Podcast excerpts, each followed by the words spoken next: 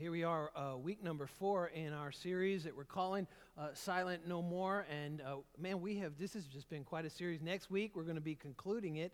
Uh, but we, we've just seen God doing so much, and I hope you've been here for all of it. If not, you can, I guess, kind of catch up online. The messages are online, but uh, God's just been doing some incredible stuff. We announced a, a major partnership uh, last week. It was a real big announcement between us and Unshattered, and uh, real, real excited about that. And just the heart of the Valley family responding week after week after week after week uh, as we've just been sharing opportunities Uh, in response or at the conclusion of each one of the messages.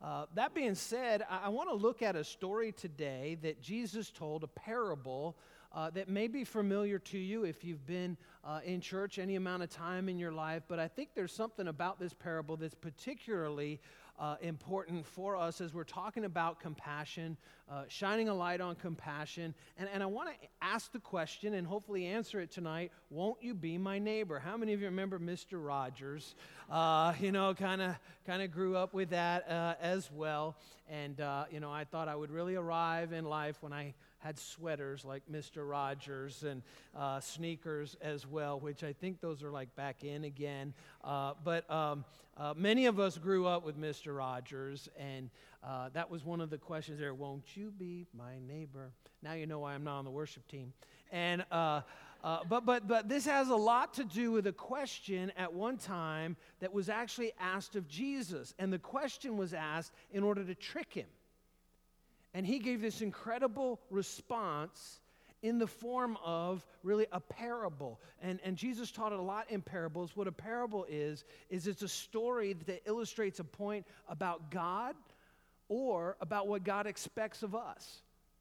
And that's a really famous uh, parable that we're going to look at uh, in our time together today, uh, the parable of the Good Samaritan that answers the question, who is my neighbor? Who is it that God really sees me as responsible for? So if you have your Valley Christian Church app, if you'll go ahead and, and turn to that, you can follow right along. All the scripture we're going to be looking at is there, and also the fill in the blanks uh, as well. And one of the cool features about this app is as you actually, even at the bottom, you can take additional notes, and then it saves it for you. And you can look back months later, uh, and you don't have to try to recreate, like, what in the world was being said. Uh, it'll be able to be real fresh in your mind. So we're going to look at Luke chapter ten. I want to just look at this parable, unpack it, and then apply it to our lives in our time together. So Luke chapter ten, beginning in verse twenty-five, I want to read kind of the setup here before he gets into the story. It says, on one occasion, an expert in the law stood up to test Jesus. Now that's really important that we, from the start, realize he was not sincere. He was trying to test Jesus. And so he's trying to trap Jesus by asking him this question. And so remember, the motivation is not pure, it's not sincere in what he's asking. And he says, teacher, he asked, what must I do to inherit eternal life? Seems like a good question, doesn't it? Here's the response. It goes on and says, what is written in the law, Jesus, uh, Jesus replied to him. How do you read it? And then it goes on, it says, he answered, love the Lord your God with all your heart, with all your soul, with all your strength, and with all your mind, and love your neighbor as yourself. In fact, at one point, Jesus actually said, this commandment, these two commandments, love the Lord your God with all your heart, uh, with all your soul, with all your strength, and with all your mind, and love your neighbor as yourself. Jesus said, anyone who does those two things is perfect. That in fact, those two commandments from the Old Testament sum up the entirety of the Old Testament. Think about that. You just got the, you know, uh, the Cliff Notes on the Old Testament. That's it right there. Those two things. Love the Lord your God with all your soul, with all your strength, with all your mind, and love your neighbor as yourself. And then it goes on and says, you have answered correctly, Jesus replied. Do this and you will live. Remember, what's his question? What must I do to have eternal life? And Jesus says, love the Lord your God with all your heart, soul, mind, and strength. Love your neighbor as yourself. You do that, you got it. What it actually means is you're perfect if you can do that, and none of us are. The whole entirety of the Old Testament was written to you and me to show us we need a Savior. We can't do it. We can't do it. There's no way that we'll ever be good enough. Because here's the thing. If we ever for one moment don't do this, we've fallen. We failed. And there's no way to correct that by being good the rest of our life and doing it perfectly. We messed up. And so it goes on and says, but he wanted to justify himself. Here he is. So now he's like, okay, uh, I want you to really, I want to impress you. I want to really show you what an awesome person I am. He wanted to justify himself, so he asked Jesus, and who is my neighbor? He asked him the question, okay, if I'm supposed to love my neighbor, can you just define for me who specifically that is? Who is it that God holds me responsible for in loving? Who is my neighbor? And then it goes on and it says, in reply, Jesus said, now Jesus is going to explain and answer that question, who is my neighbor, by telling this parable in response to. So he's going to tell us a story now, and he's defining who the neighbor is for each and every one of us. Jesus was challenged with a question from this teacher of the law who was looking to trap him. And he was asked about specifics about how to inherit eternal life. But his real intention was to really refute everything that Jesus had been teaching. And Jesus turns it topside down and gives him an answer he didn't know how in the world to respond to. It says, in reply, Jesus said, a man was going down from Jerusalem to, Jer- to Jericho. A little background information here. Even if you go to Israel today, Jerusalem is actually uphill. And so it's always talking, it's not only just uphill, it's also uh, considered a holy city. So it was considered that you're going kind of up closer to heaven when you go to Jerusalem. Jericho was down. And so it says here that he was going down from Jerusalem to Jericho, and when he was attacked by when he was attacked by robbers, they stripped him of his clothes, beat him, and went away, leaving him for dead. You thought you had a bad day. Left him for dead, stripped him, robbed him, left him for dead. It goes on in the parable. A priest happened to be going down the same road. A priest, a man of God. And when he saw the man, he passed by on the other side. Pretty interesting, the detail of the story, isn't it? It's not that he didn't see him. It said when he saw him. He saw him laying there in the ditch, naked and beaten and bloody. And he just kept on walking. Then it goes on and says, so to a Levite, a Levite, that's the tribe of Israel that the priesthood came from, the Levites. They were kind of the tribe that was set apart for priestly duties. So to a Levite, when he came to a place and he saw him, he didn't mistakenly walk by and not notice. When he saw him, he passed by on the other side. Jesus goes on. But when a Samaritan, as he traveled, came where the man was, and when he saw him, he took pity on him. What's a Samaritan? Samaritans were considered in biblical times worse than a dog. Dogs were more valuable to Jewish people than a Samaritan was. Samaritans were those that had intermarried with Jewish people, kept some of their customs, but not all of their customs. They were considered, and I'll just, this is the only way to explain it, they were half-breeds. And they were the worst of the worst in the eyes of a Jewish person in that culture at the time. And so remember, it's a Jewish man who's lying in the ditch. These are like arch enemies. They hate each other. In fact, the Jews would actually walk around the entire area of Samaria rather than have to walk through it and make eye contact with a Samaritan. But a Samaritan, as he traveled, came where the man was. And when he saw him, he took pity on him. He had compassion. And what have we learned in this series? Compassion is not an emotion. Compassion is love in action. It takes action. It's not a feeling. It's love in action. And the Bible goes on and it says, as Jesus tells this parable, and he went to him and he bandaged his wounds, pouring in oil and wine. Oil and wine were used for medicinal values and properties back in those times.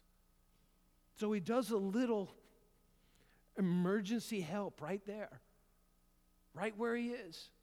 Bandages his wounds, pours in oil and wine. Then he put the man on his own donkey.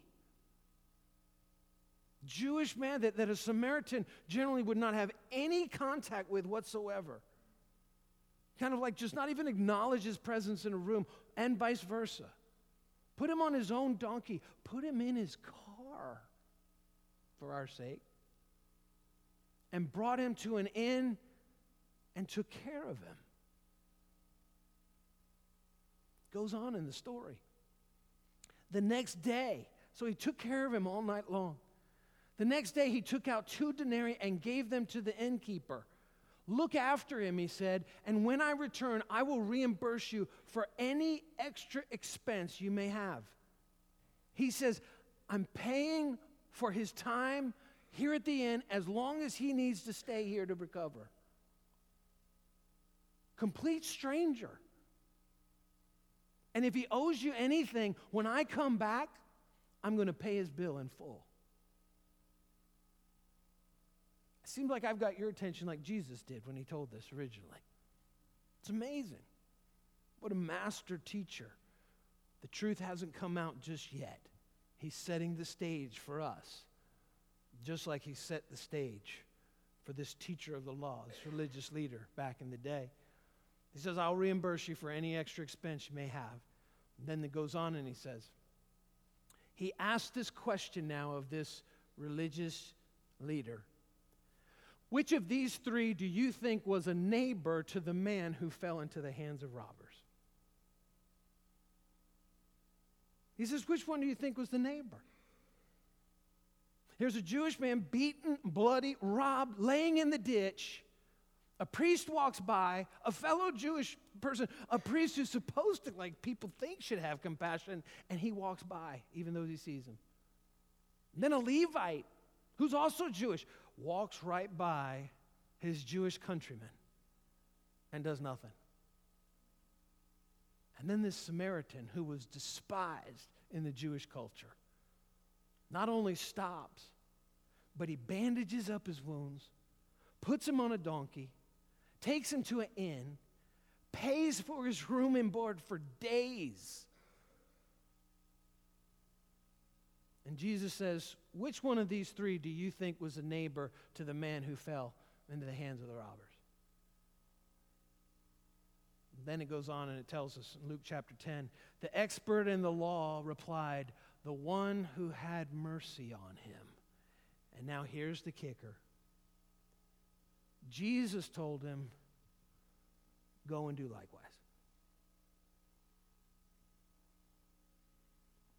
Wow. Jesus said, you want to love your neighbor? You love those that are unlovable. You want to love your neighbor? You, you love those that no one else cares about. And you don't love them with an emotion. You love them with action. You love them with action. This, this, this parable is hard for us, isn't it? Because it, it we, we think we're doing right, and we realize we're falling very far short. Interesting point, as I said, the, the Jews and the Samaritans were considered enemies. So isn't it interesting how Jesus kind of sets up the story? It's an enemy of a Jewish man in the ditch that comes to his aid. The two previous people that were Jewish, priest and Levite, they overlook him, they keep going. But it's his enemy who comes to his aid to help him. This Good Samaritan, as the parable's called, the parable of the Good Samaritan. Think about it. He braved the danger. He stopped, he gave him medical aid, and then he transported him to the inn. The Good Samaritan went on to give additional money to the innkeeper in order to cover his expenses while the Jew, Jewish man recovered. In effect, the Good Samaritan, think about this, sacrificed in order to love this Jew. He sacrificed his safety, personal safety. Who knows where those robbers were? Maybe they were just waiting to jump him. He sacrificed his finances. He sacrificed his time. He even sacrificed his social standing if other Samaritans saw him helping a Jew. He sacrificed his comfort, and he sacrificed even more than that. Just go on and on and on. And Jesus concludes by saying, go and do likewise. This is what he expects of us, to go and do likewise, to sacrifice as well. See, when, when, I, when I read this, this parable that Jesus is sharing with us here in Luke chapter ten, I have to come to the conclusion personally, and maybe I can't talk for you, but let me just talk about myself for a minute, that a lack of love and compassion so many times is so easy to justify, even though it is never right in the eyes of God. It's so easy to justify. I've got somewhere I've got to go. I, I've got something I've got to do. I mean, I'm so busy. Surely someone else is going to come behind me and help this guy laying in the ditch. I, I, I've got to go help other people that I don't have time for this fellow in the ditch. It's so easy to justify, even though our justifications are never right. They're always wrong. The teachings of this parable that Jesus gives us is this. Our neighbor is anyone of any race, of any creed, of any social background, any human being that has a need is our neighbor. Whether they look like us, whether they talk like us, whether they agree with us, anyone who has a need is our neighbor. See, love means acting to meet a person's need wherever you live, wherever I live. And the fact about the matter is there are needy people all around us. Remember what we talked about last week. There is no good reason, really, for us to refuse the help someone else, because compassion doesn't measure, it ministers. Compassion doesn't say, are you worthy of my help? Do you deserve my help? That's not compassion. That's judgmental. That's being a judge. Compassion is, God has been compassionate on me, and I need to allow his compassion, his love to flow through me to others. Love means acting to meet another person's need. Th- think about the people, not only in the parable, but the whole context of the story that we just read there in Luke chapter ten. How they saw this man in need. To, to, the, to the expert in the religious law, what did he see? He saw a subject to discuss and to debate. He just saw it a topic to debate. To the robbers, what did they see? A victim to exploit. Here comes someone, let's, let's grab him. Let's take everything he has. They just saw a victim to exploit. To the religious men that were around that Jesus is talking to and telling this story to, and, and, and the religious men that passed by, what did they see? A problem to avoid. I'm too busy. I, I, I've got somewhere I've got to go. I've got something I've got to do. That man naked and bleeding and dying in the ditch, he's just someone to avoid. How about the innkeeper? How about the innkeeper? What did he see from this Jewish man that had been beaten up and bandaged? A customer to serve for a fee. Oh boy, cha-ching. Look at this guy who's checking into my hotel. I'm going to make some money off of him.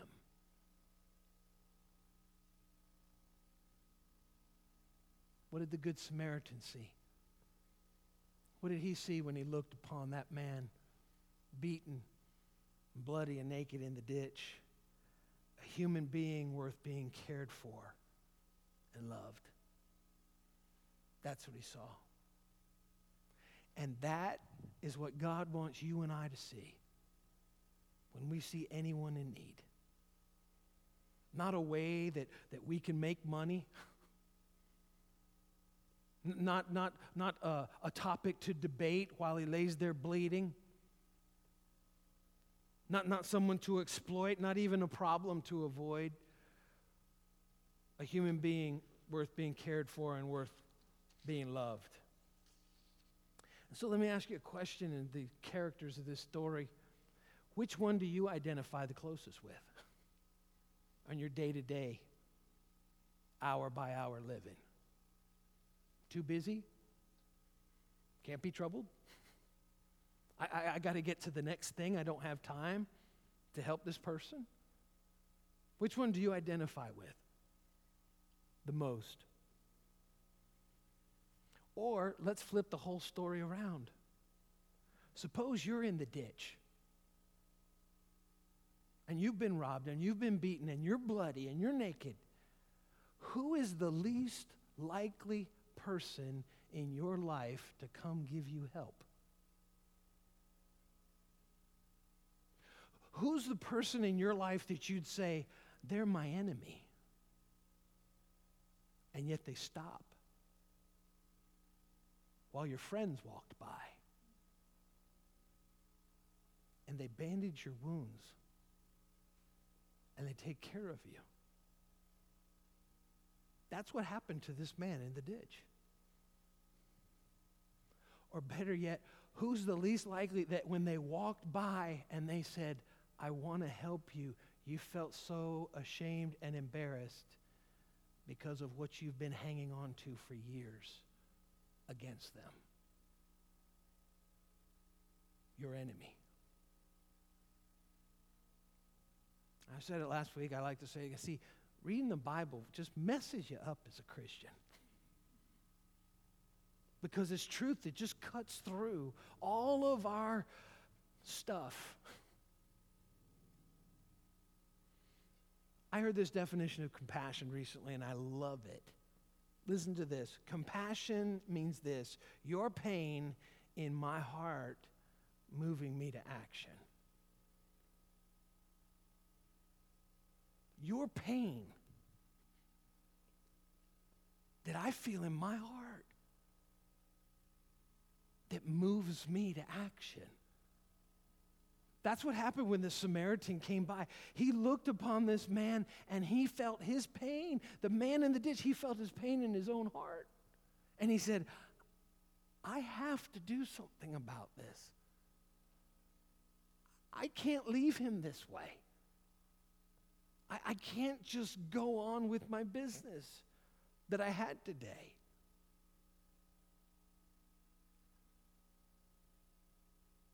What about Jesus in this story? How does he see this man in the ditch? To Jesus, all of them, all the characters and all of us are worth dying for.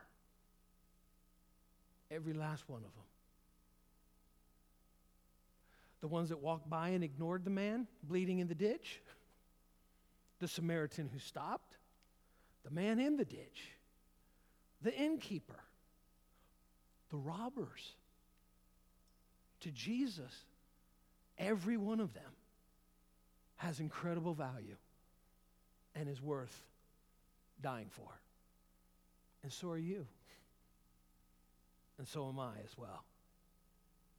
See, this is a parable of a good Samaritan, but the reality is Jesus was the great Samaritan, if you will. We press this story down into Samaritans and Jews, but how about we just kind of take a thirty thousand foot view of this story? Because we were beaten and naked and left for dead in our own sin. And God said, I've got to do something about this. I, I can't just let my children continue on like this. Jesus, go and heal them and help them and die for them. Jesus is really like the Great Samaritan. This story is not so much only about man to man, it's also God to man as well. And Jesus is acting us to, as is inviting us and encouraging us to act more like him and to become more like him. That's what happens when we're compassionate. That's what happens when we reach out. That's what happens when we see someone in need and we feel their pain in our own heart. We're moved to action. According to the Bible, we're all like that man. We're dying in the road. Spiritually, the Bible says in Ephesians chapter two, verse five, we were all dead in our trespasses and sins. But when Jesus came into our dangerous world, he came down our road. And though we had been his enemies, he was moved with compassion in our struggle. That's what Romans chapter five, verse ten tells us. And he came to us and he saved us. Not merely at a risk to his own life, as in the case of the Samaritan, but at a cost of his own life. That's how valuable you are. That's how valuable I am to our Savior, Jesus Christ. And on the cross, he paid a debt that we could never pay ourselves. And so, this question, who's my neighbor? I, I think really, if I could put it this way, I think there's a community outside these doors, these doors that are saying to us, won't you be our neighbors? Won't, won't you be our neighbors? Won't you be for us just what God wants you to be for us? What Jesus said you should be two thousand years ago? Won't you be my neighbor? And so in the rest of the time that we have tonight, I I, I want to share with you how to neighbor. How to, just real practically, how can we really be neighborly to those who are in need in our community, in our lives, in our place of work, wherever we might find ourselves. I love, there's a church leader who put it this way, Dave Ferguson. He said, God's way of reaching and restoring the world has always been through a blessing strategy. All the way back in the Old Testament, God had a blessing strategy, that his way to reach the world was that through his people, we would bless others. In fact, look all the way back at the beginning of the book, Genesis chapter twelve. When, when God said, chose Abraham, and he said, I'm going to use you. Not only am I going to bless you, but watch what he said. Genesis chapter twelve, God makes his promise to Abraham. I will make you into a great nation, and I will bless you. And we all read that, and we're like, yeah, bring it on, God. I could use some of that. And I will make your name great. Watch this now. And you will be a blessing. Uh, oh, really? You expect me to do something? He says, I'm going to bless you, but not just so you're the recipient. I want you also to be a distributor. You will be a blessing. And then it goes on and says, and I will bless those who bless you, and whoever curses you, I will curse, and all the peoples of the earth will be blessed through you. God's plan all along was to bless all the peoples of the earth through his people. And that's still his strategy. That's still his plan, to bless other people through our lives as well. I've heard it put this way before. I think it's very true, that every one of us is blessed to be a blessing. Is blessed to be a blessing. As we've talked about before, not just to be a recipient of God's blessing, but also a distributor of God's blessing. Not just to be a recipient of God's love, but a distributor of God's love. Not just to be a recipient of God's compassion, but a distributor of God's compassion. Not just to be a recipient of God's mercy, but to be a distributor of God's mercy as well. And so let me quickly give you five ways to bless your neighbors. Five ways to bless your neighbors. And kind of, I, I, I found this, I thought it was pretty cool, with the acronym of BLESS. How, how do we, how, what is this strategy, how we can actually just set out, like, okay, give me the strategy. I'm a strategy guy. I like to think strategically. I think it goes back to my high school coaching days. To, to just kind of think, okay, what's the plan? Let's execute the game plan. I want to give you the game plan to execute. That every one of us, we can leave here and like, all right, there it is, bless. I'm going to bless. I'm going to bless those that God brings across my path. Here's the first thing, the B, begin. Start. Begin with prayer. Begin with prayer. Ask God, God, show me how you want me to bless the people in the places that you're sending me to, in the places that I live, in the place that I work, in the place that I kind of hang out and I recreate. Show me how, show me how to bless them. Give me creative ideas. Start. Begin.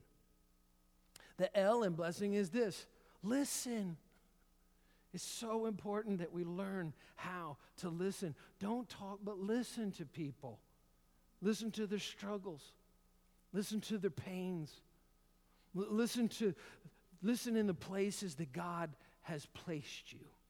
It's amazing, just the, the beginning part of praying. It's amazing how all of a sudden it's like your ears are just more aware and more attuned.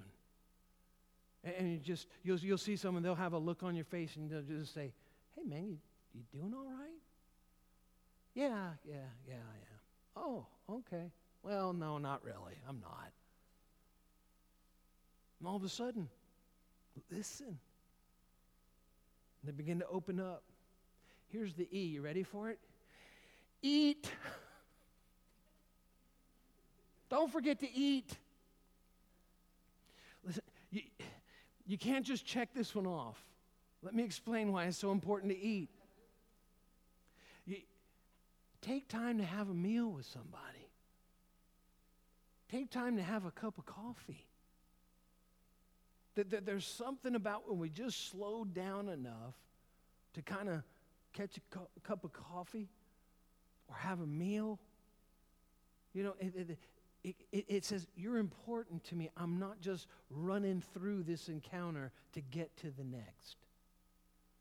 So eat. But hey, you want to you want to go get a burger?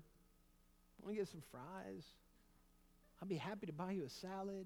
You know, something like that. I'm going to get a steak, but I'll I'll love to buy you a salad. It builds relationships. There's something about building relationships. I don't know what it is, but it's the way God's wired us. When we're like going like that, it's just like it's like all of a sudden our guard is just lowered. I, I, I. So eat. Here's the first S: serve. As we talked about last week, just to turn, I'm going to serve without looking for anything in return. I'm going to love with a straight arrow, not with a hook, not with what's in it for me, not expecting to be thanked, not expecting to get accolades or, or, or notice or anything like that. Just, just decide, I'm going to serve. If you listen with people and you eat with people, then you tell them how much you love them through doing those things. And you know how to serve them. That's the way, really, that you, you spell love.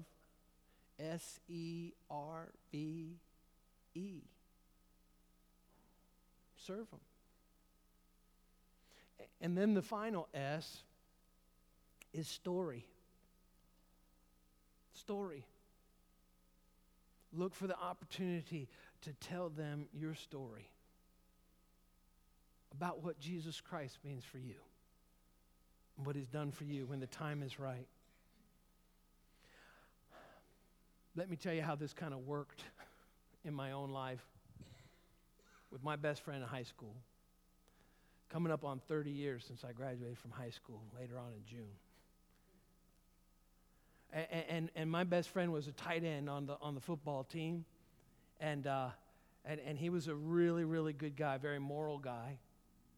But he didn't have any relationship with Jesus Christ at all.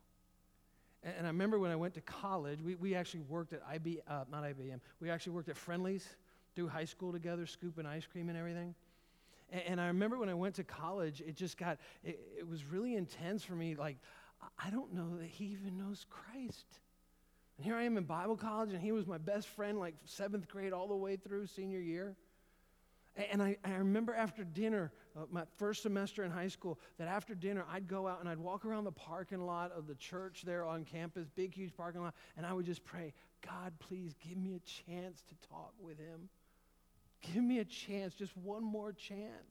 Please, God, just when I go home Christmas, I want to talk to him so bad. And so Christmas break came. And uh, and and I got home, and it was really like like the next night. And, and I uh, my friend's name was Bobby, and and I said, uh, uh, my my dad said to me, he goes, hey, you know, Bobby's working now in in the uh, Friendly's in Poughkeepsie. He said, let's go up there to. Di-. I said, let's go up to dinner and let's go see Bobby. And so the whole family, we walked in, and he was completely overwhelmed because the line was out the door. It was just crazy. Here it was, we had worked together, and he comes up, and he's now a supervisor. He's got the white shirt on. I always had to wear the double knit polyester with the blue and white checks on it. And uh, and and he, I, I walk in, and he's like, Greg, and I go, how you doing, Bob? He goes, awful. We're completely getting slammed. And I said to him, do you need my help? And he goes, are you serious? And I said, yeah. He goes, will you wash dishes? And I said, absolutely. And I got up, and I went to the back, to the service room, and I took off my shirt, and I had a white undershirt on, and man, I started doing dishes for Bobby. And he came back and he goes, I can't believe you're doing this. You're on your break. You're washing dishes? I said, absolutely. He goes, how can I ever thank you? I said, here's how you can thank me. Take me out for dinner after we're done. He said, you're on. So we ended up getting out of there. We were able to close down the store at the right time, get the crowd moved on. It was about twelve o'clock at night. And he said, yeah, I'd be so thankful. I'd be happy to take you out for dinner sometime. I said, I want now. So we went to Denny's. And we're sitting there in Denny's, and he's like, Greg, man, I can't thank you enough. I mean, you, you know, it's like old times, you know, we're working there together and all this stuff. And and and, uh, and, and he goes, man, it's just so awesome. And he goes, uh, I said, well, what's been going on with you, man? And he told me, he said, well, I went to school in Philadelphia, and I got kicked out, flunked out. He said, I'm not proud about this. He said, but I... I was seriously thinking about taking my life. And that's when I realized I'd been walking around that parking lot praying for months and months that God would give me one more chance with Bobby. And I said, Bobby, you've known me for a long time. And, and I know that you've seen me make some decisions that you're like, why in the world is Greg saying no to some of those opportunities? We spent a lot of time together, and I know you've supported me and respected me because of stands I've had to take, but I want to tell you the why behind the what that you've seen. And he looked at me and he said, I've never seen you like this before, Greg. What are you talking about? And I said, I want to tell you about what Jesus Christ means to me. We sat there in that booth that night at Denny's. And I shared with him my story. After praying, beginning, after listening, after eating, after serving, washing dishes, and I shared with him my story. And that night, Bobby asked Jesus Christ into his heart. And we're still keeping in touch. It's almost thirty years later. And everything that I understand, he still has Jesus Christ in his heart. This seems real simple, but this is incredibly powerful. Helping those that are in need, even if it means doing dishes, e- even if it means just, if nobody else ever notices. Why do we do it? Because I was the guy in the ditch. Because you were the one in the ditch. And then God sent his son, Jesus Christ, to bandage our wounds, to break the chains and the power of sin over our lives, and to set us free. Not just that we could receive his love and his mercy and his grace and his compassion, but so that we could distribute it to others, and that those that don't know him would come to that point where they too place their faith in him as their Savior and as their Lord. And so I want to end tonight by asking the question, have you received the ultimate, radical, neighborly love of Jesus Christ in your life? That he did for us what this Samaritan did for that Jewish man in the ditch. That's how much he loves you. That's how much he cares for you. That's how much you mean to him. What is compassion? Your pain in my heart that moves me to action. And that's exactly the pain that Jesus felt in his heart and the action that he took because he loves you that much. Would you bow your heads with me right now? Let's pray. Heavenly Father, Lord, we thank you that you did for us what we could never do for ourselves, that you sent your Son, Jesus Christ, to live a perfect and sinless life, but to die a death as a substitute for what we really deserve, and that he rose from the dead, even conquering death in our place. And Father, may our hearts feel the pain of those in need around us. And more than just a feeling, may that pain move us to action, to help others, to distribute your love, your mercy, and your compassion to anyone and everyone that you bring across our path. In Jesus' name we pray. Amen.